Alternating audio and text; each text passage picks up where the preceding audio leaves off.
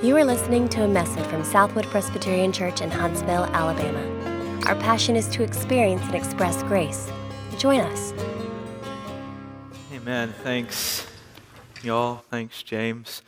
It's a beautiful uh, arrangement of those beautiful words straight from Isaiah chapter forty, which we're going to be reading here in just a minute. Remember, we're trying this uh, Christmas season to slow down a little bit, to consider our hearts, how the reality of the Christmas story, the incarnation of the Son of God, speaks to and, and should shape the deepest parts of who we are. And so last week we started by talking about our deep longings, our desire for fulfillment, for the things in this world to be as they should be. We saw in Isaiah eleven that the promise of Christmas is an eternal hope for those longings one day, someday, to be truly met as Jesus comes to make us and the world everything we were created to be. Christmas gives us an eternal hope, not a hope placed in a, a temporary change of circumstances or improvement in life situation, but, but rather hope in an eternal Savior and his complete and lasting fulfillment of our deepest longings. And, and you may say, and you may have said to yourself last week, well, well, that's nice, that's all well and good, that's true, I believe that, but, but my life is hard. Uh, things are tough. I, I'm looking forward to eternity, but today's really difficult for me. What I'm facing now is still overwhelming to me. Does God care anything about that? Does Christmas have anything to speak to me in this life at all? Well, it does. And it's never less than that eternal hope. But it's also a message of comfort for us right where we are today as well. That's what we'll hear this morning in Isaiah chapter forty. This passage is written to God's people in exile, taken away from the promised land under an oppressive foreign ruler, without a home, seemingly without a God to care for them. Listen to God's message for those people in Isaiah forty at verse one. The message is comfort. Comfort, comfort my people, says your God. Speak tenderly to Jerusalem and cry to her that her warfare is ended, that her iniquity is pardoned, that she has received from the Lord's hand double for all her sins. A voice cries, in the wilderness prepare the way of the Lord, make straight in the desert a highway for our God. Every valley shall be lifted up, and every mountain and hill be made low. The uneven ground shall become level, and the rough places a plain, and the glory of the Lord shall be revealed, and all flesh shall see it together, for the mouth of the Lord has spoken. A voice says, cry, and I said, what shall I cry? All flesh is grass, and all its beauty is like the flower of the field. The grass withers, the flower fades when the breath of the Lord blows on it. Surely the people are grass. The grass withers, the flower fades, but the word of our God will stand forever. Get you up to a high mountain, O Zion, herald of good news. Lift up your voice with strength, O Jerusalem, herald of good news. Lift it up, fear not. Say to the cities of Judah, behold your God. Behold, the Lord God comes with might, and his arm rules for him. Behold, his reward is with him, and his recompense before him. He will tend his flock like a shepherd. He will gather the lambs in his arms. He will carry them in his bosom and gently lead those that are with young. Thus far, God's holy, inerrant, infallible word. As we just read, the grass withers, the flower fades, but the word of our God will indeed stand forever. Let's ask for his help now as we look to his word together this morning. Pray with me. Father, we are so grateful for the gift of your word, for the privilege of, of holding it, of reading it, of hearing it, and then of your Spirit working it into our hearts, changing us by it, that, that it would be what shapes our hearts more than anything else we read this week, more than anything else we watch or experience this week. Would you, Father, open our hearts, soften them to your word, and speak to us clearly. I need to hear from you. We need to hear from you. And so would you speak through your word as you love to do. We thank you for that. In Jesus' name, amen. Kids, some of you will know my friend Alexander. Um, Alexander had a terrible, horrible, no good, very bad day. Some of you have read about his day before. Um, Alexander looks like that all the time. That's the kind of face you have when you have a terrible, horrible, no good, very bad days. Uh, I'm not going to read you his whole story this morning, but I want to give you just a taste of the terrible, horrible, no good, very bad day. It goes like this. I went to sleep with gum in my mouth, and now there's gum in my hair. And when I got out of bed this morning, I tripped on the skateboard, and by mistake, I dropped my sweater in the sink while the water was running, and I could tell it was going to be a terrible, horrible, no good, very bad day.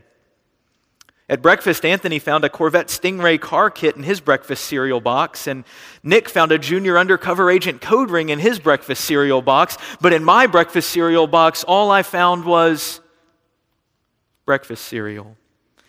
I think I'll move to Australia. At school, Missus Dickens liked Paul's picture of the sailboat better than my picture of the invisible castle. At singing time, she said I sang too loud. At counting time, she said I left out sixteen. Who needs sixteen? I could tell it was going to be a terrible, horrible, no good, very bad day. I could tell because Paul said I wasn't his best friend anymore. He said that Philip Parker was his best friend, and that Albert Moyo was his next best friend, and that I was only his third best friend. There were two cupcakes in Philip Parker's lunch bag, and Albert got a Hershey bar with almonds, and Paul's mother gave him a piece of jelly roll that had little coconut sprinkles on the top. Guess whose mother forgot to put in dessert? It was a terrible, horrible, no good, very bad day. That's what it was, because after school, my mom took us all to the dentist, and Doctor Fields found a cavity just in me. Come back next week and I'll fix it, Doctor Fields said. Next week, I said, I'm going to Australia. On the way downstairs, the elevator door closed on my foot, and while we were waiting for my mom to go get the car, Anthony made me fall where it was muddy, and then when I started crying because of the mud, Nick said I was a crybaby, and while I was punching Nick for saying crybaby, my mom came back with the car and scolded me for being muddy and fighting. It's a terrible, horrible, no good, very bad day, I told everybody. No one even answered. There were lima beans for dinner, and I hate limas. There was kissing on T V, and I hate kissing. My bath was too hot. I got soap in my eyes. My marble went down the drain, and I had to wear my railroad train pajamas. I hate my railroad train pajamas. When I went to bed, Nick took back the pillow he said I could keep, and the Mickey Mouse nightlight burned out, and I bit my tongue. The cat wants to sleep with Anthony, not with me. It has been a terrible, horrible, no good, very bad day. My mom says some days are like that, even in Australia. Those hard days happen, don't they? Even in Australia. Kids, have you ever had a really, really hard day? Anybody had a hard day? Yes, some of you have had, and all of your parents are thinking, no, you've never had a really, really hard day before. Um, you, you have, we, we've all had hard days. The things that are hard for us may be different from the ones that are hard for Alexander, but we've all had really hard days, haven't we? Sometimes we feel like day after day after day for a, a season of days. God's people, as I said earlier, are facing some of those really hard days when God speaks to them in Isaiah forty. It's written to people in specific, difficult situations in their lives. Their whole world has been shattered. Uh, they're, they're far away from home in exile. Nothing around that is comforting to them. They're feeling alone and, and abandoned by the God who has promised them good Many of them are depressed about themselves because they know that their idolatry has led to this. The darkness has gotten so great around them, they describe that in Isaiah, that, that they've begun to wonder if, if God even cares about them and, and their plight. In verse twenty-seven of this chapter, they, they say, "Why do you say, O Jacob, and speak, O Israel, my way is hidden from the Lord, and my cause is disregarded by my God." Why is God not fixing this? Where is he in the disappointment that I'm living? Does he even care and, and know about how hard this is? Those are only some of the questions that we ask in our grief, aren't they? Why is God not solving the problems I'm facing in this world? Where are you, God? Are you even there? Do you even care about my pain, about the, the deep disappointment I feel with where I am, with how things are? Some of us are asking those questions this morning. Some of us have asked them in other particular situations in our lives when the grief has mounted in our hearts. Most of us will ask them again when the pain and the grief comes back and we weren't planning on it or expecting it.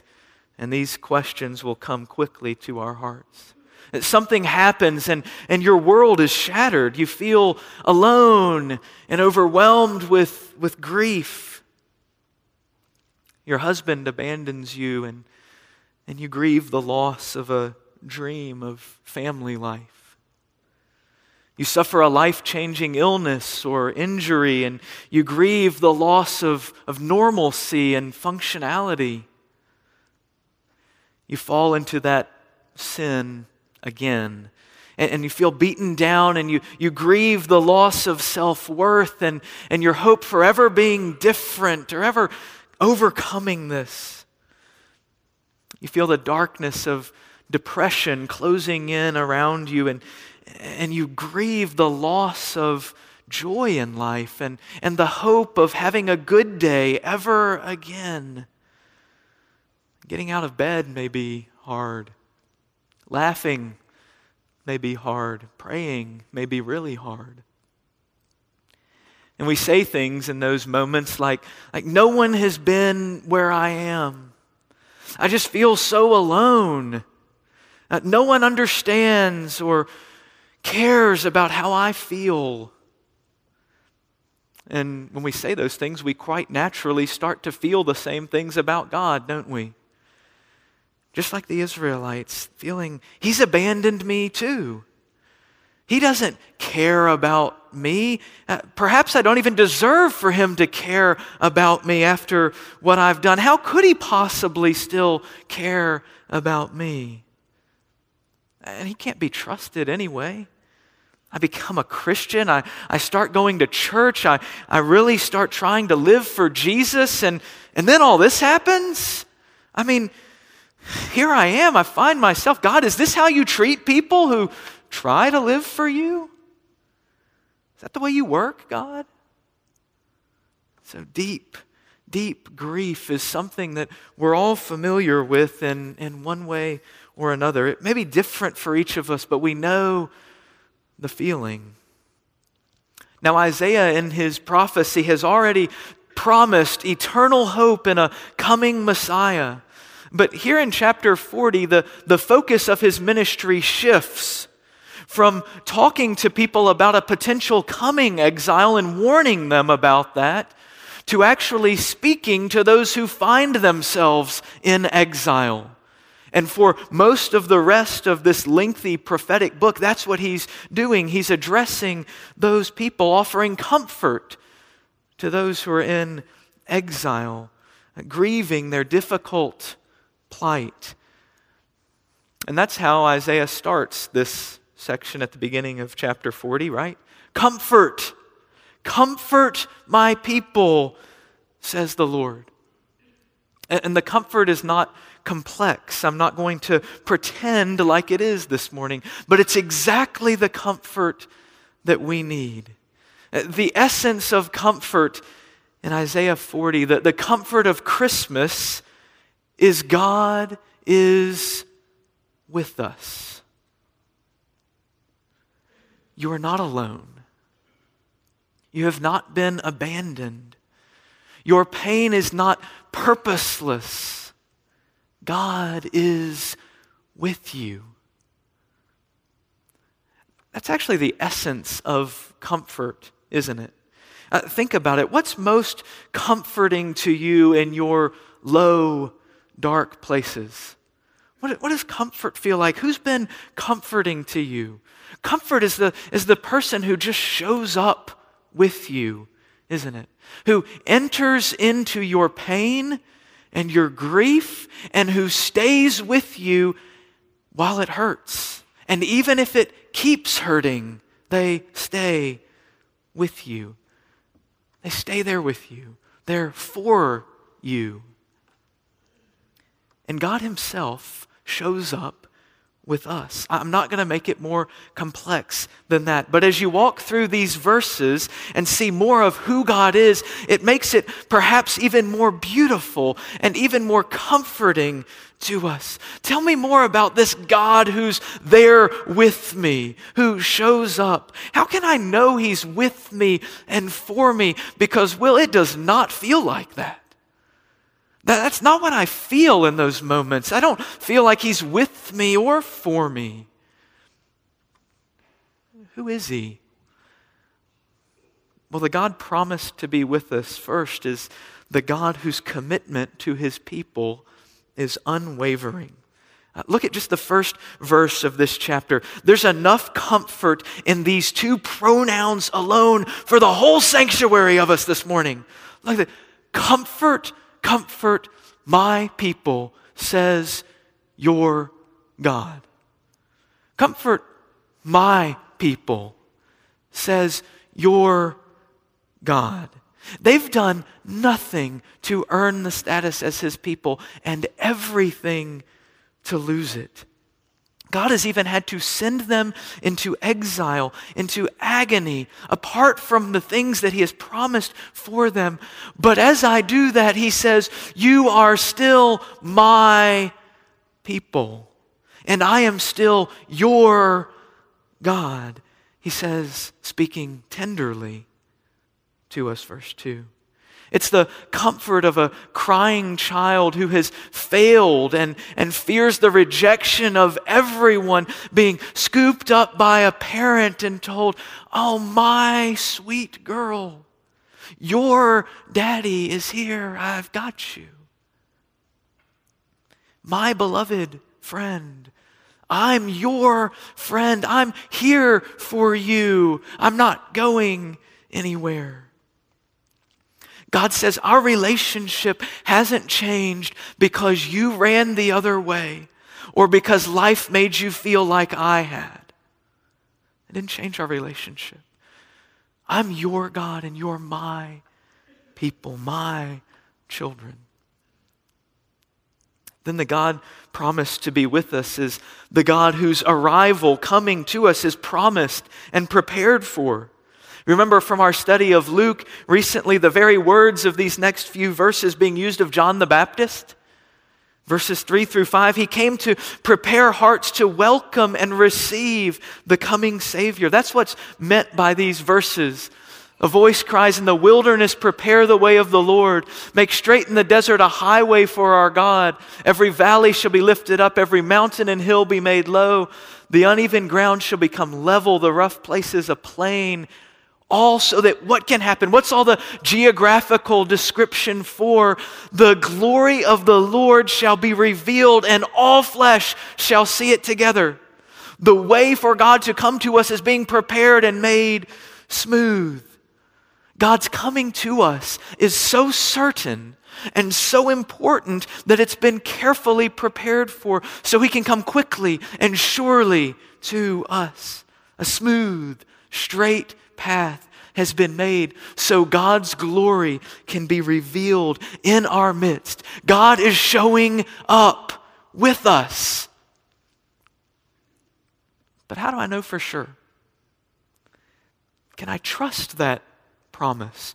The, the one that it says, the mouth of the Lord has spoken that this is going to happen. Will it really? Because, I mean, lots of people promise things to me only to, to let me down. That I've experienced that, Will. That's, that's even some of the people I've trusted the most, and that's a large part of where my grief is coming from this morning.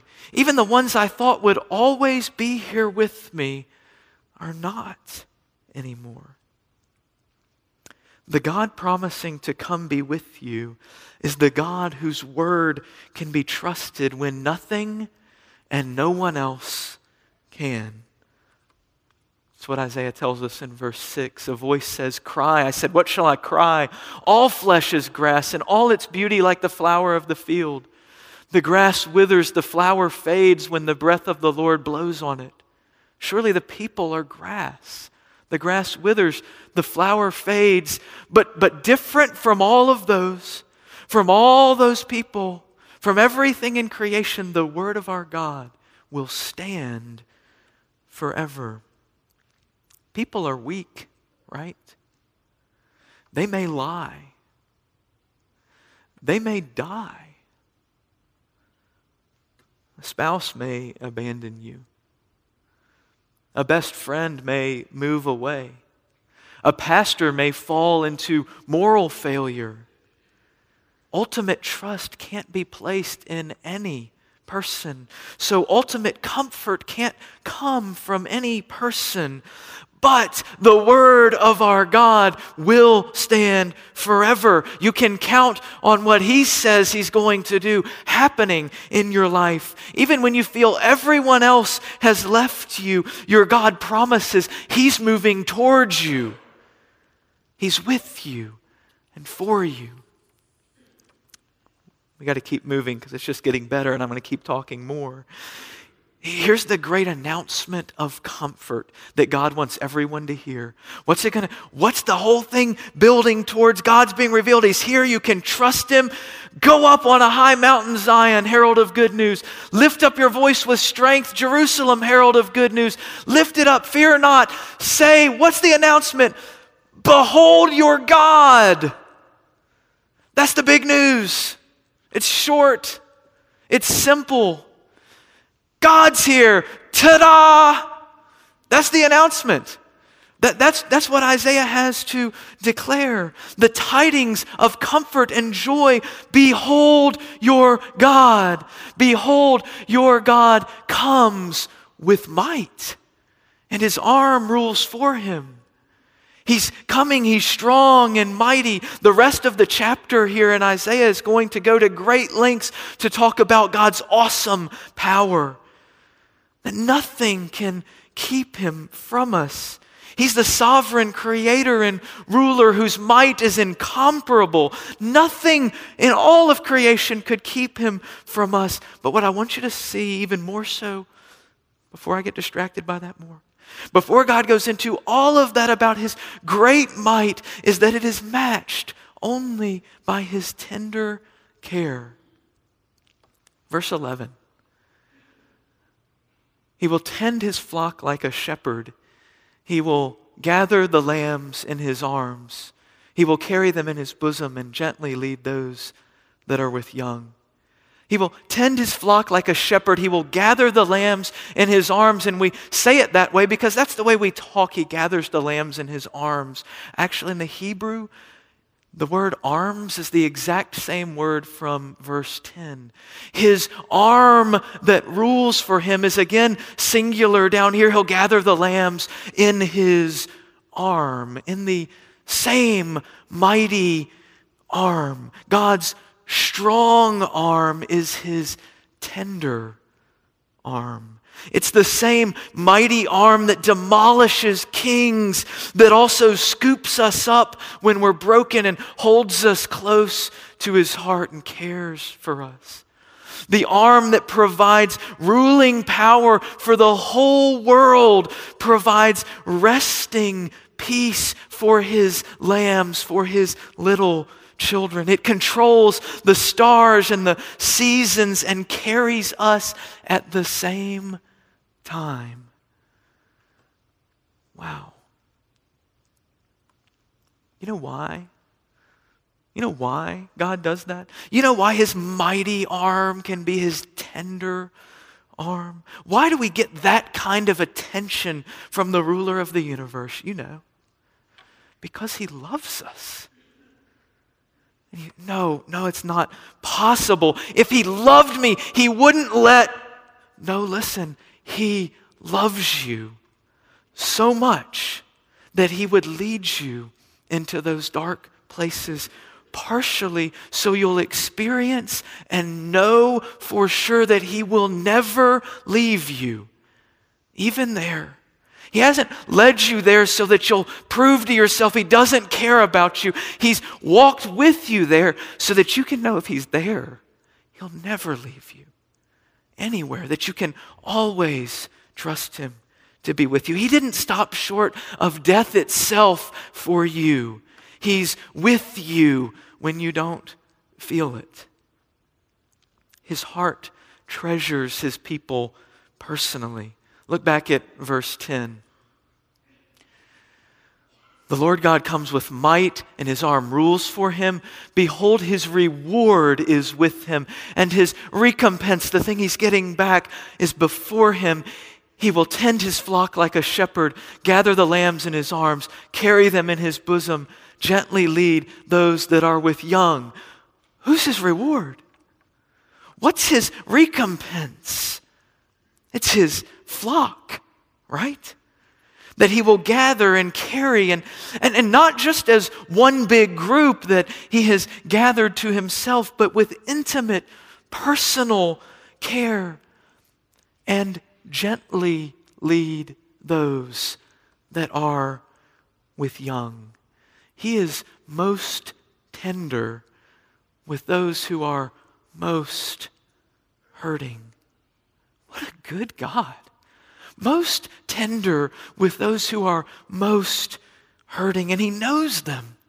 If you're thinking that, that your grief might be too deep, that your sin might be too big, that your pain might be too devastating, it's not. You can actually expect him in, in your life to be especially present there, especially forgiving, especially comforting. He is most tender with those most hurting. You will experience over time what Joseph learned when he was being sold into Egypt away from the promised land, what Corrie ten Boom articulated after enduring a Nazi prison camp. There is no pit so deep that he is not deeper still. Dear ones, listen. This is the good shepherd. You may have known some bad ones. This is the good shepherd. He calls his sheep by name, and they hear his voice. Your name is written on the palm of his hand. He will never forget you. No matter how bad your day has been, no matter how terrible your life circumstances are and what they're telling you, he has not abandoned you. And he never will forget you. He will always, always be with you, wherever you are. Dare I say, even in Australia. This last image here of, of God as the tender shepherd, I couldn't help but think of Psalm twenty-three, right?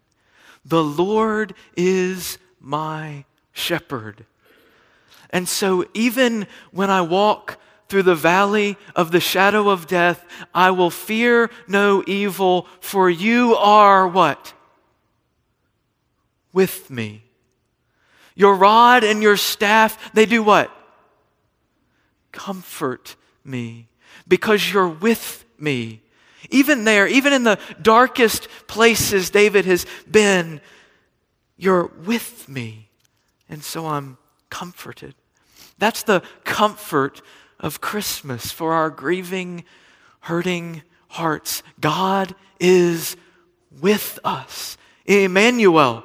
That's what it means. Ron read the verse, the angel telling Joseph, his name will be Emmanuel, God with us. In the person of Jesus, the baby in the manger, God has broken into our pain and endured the worst of it with us and for us. The message of Christmas is that God loves us so much that nothing can keep him from us. He will come and find us wherever we are, from the lowly manger to the sorrowful shedding of tears at the grave of a loved one, to the horrific pain of the cross. He knows our grief, doesn't he? He knows our grief.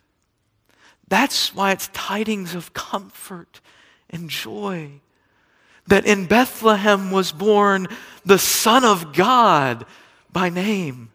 The, the God of heaven was right there with them, the angels telling the shepherds. He's over there in Bethlehem, right, right over there near you. God himself in Bethlehem. Tidings of comfort and joy. You can behold your God with you. As we prepare to come to the Lord's table together, let me see if I can connect last week and this week in one really important way. Last week we talked about our hope for eternity, right? That we still long and await the coming of Jesus again to make us and all creation as we should be. And this morning we've been talking about comfort for today, that God is with us now. But you see, those two things can't be separated entirely. When we experience the comfort of God with us, we are experiencing eternity today. That, that's what is happening this morning. Part of the comfort we receive is that the God who is with us today has made our eternity sure. Verse two says he's not just going to hang around, just be here with us. He's bringing peace to our warfare. He's a mighty God. He's doing something for us. He's forgiving our sins so that he can be with us forever. And we get a foretaste, a, a glimpse, a taste of that eternal reality today in his being with us. The communion table that God sets before us today is a picture of the wedding feast of the Lamb that will go on and we will enjoy for eternity with our God. This is a picture of that. This is a rehearsal dinner, if you will, where there is a wedding feast to come with God. Those who will be seated at that table at the wedding feast of the Lamb are those seated at this table today, tasting just a little bit of eternity. Because that's true. It's true that Jesus has gone to the cross so that our sins can be forgiven. That's an eternal reality that we taste a little bit of this morning at this table, even while we still struggle with our sins. There's an eternal reality that God is with us forever, and you get to taste just a little bit of God being with you today, even while you still wait to be with him forever. We already sit today at this table and experience the comfort of God with us, that he would come and eat with us. May that eternal hope and that comfort today both give us great joy as we come to celebrate together. These are the words of institution of this supper in First Corinthians eleven. Paul writes, "I received from the Lord what I also delivered to you, that the Lord Jesus on the night he was betrayed took bread.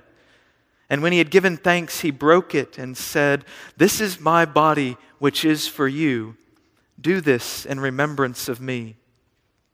In the same way also he took the cup after supper, saying, "This cup is the new covenant in my blood. Do this as often as you drink it in remembrance of me. For as often as you eat this bread and drink the cup, you proclaim the Lord's death until he comes."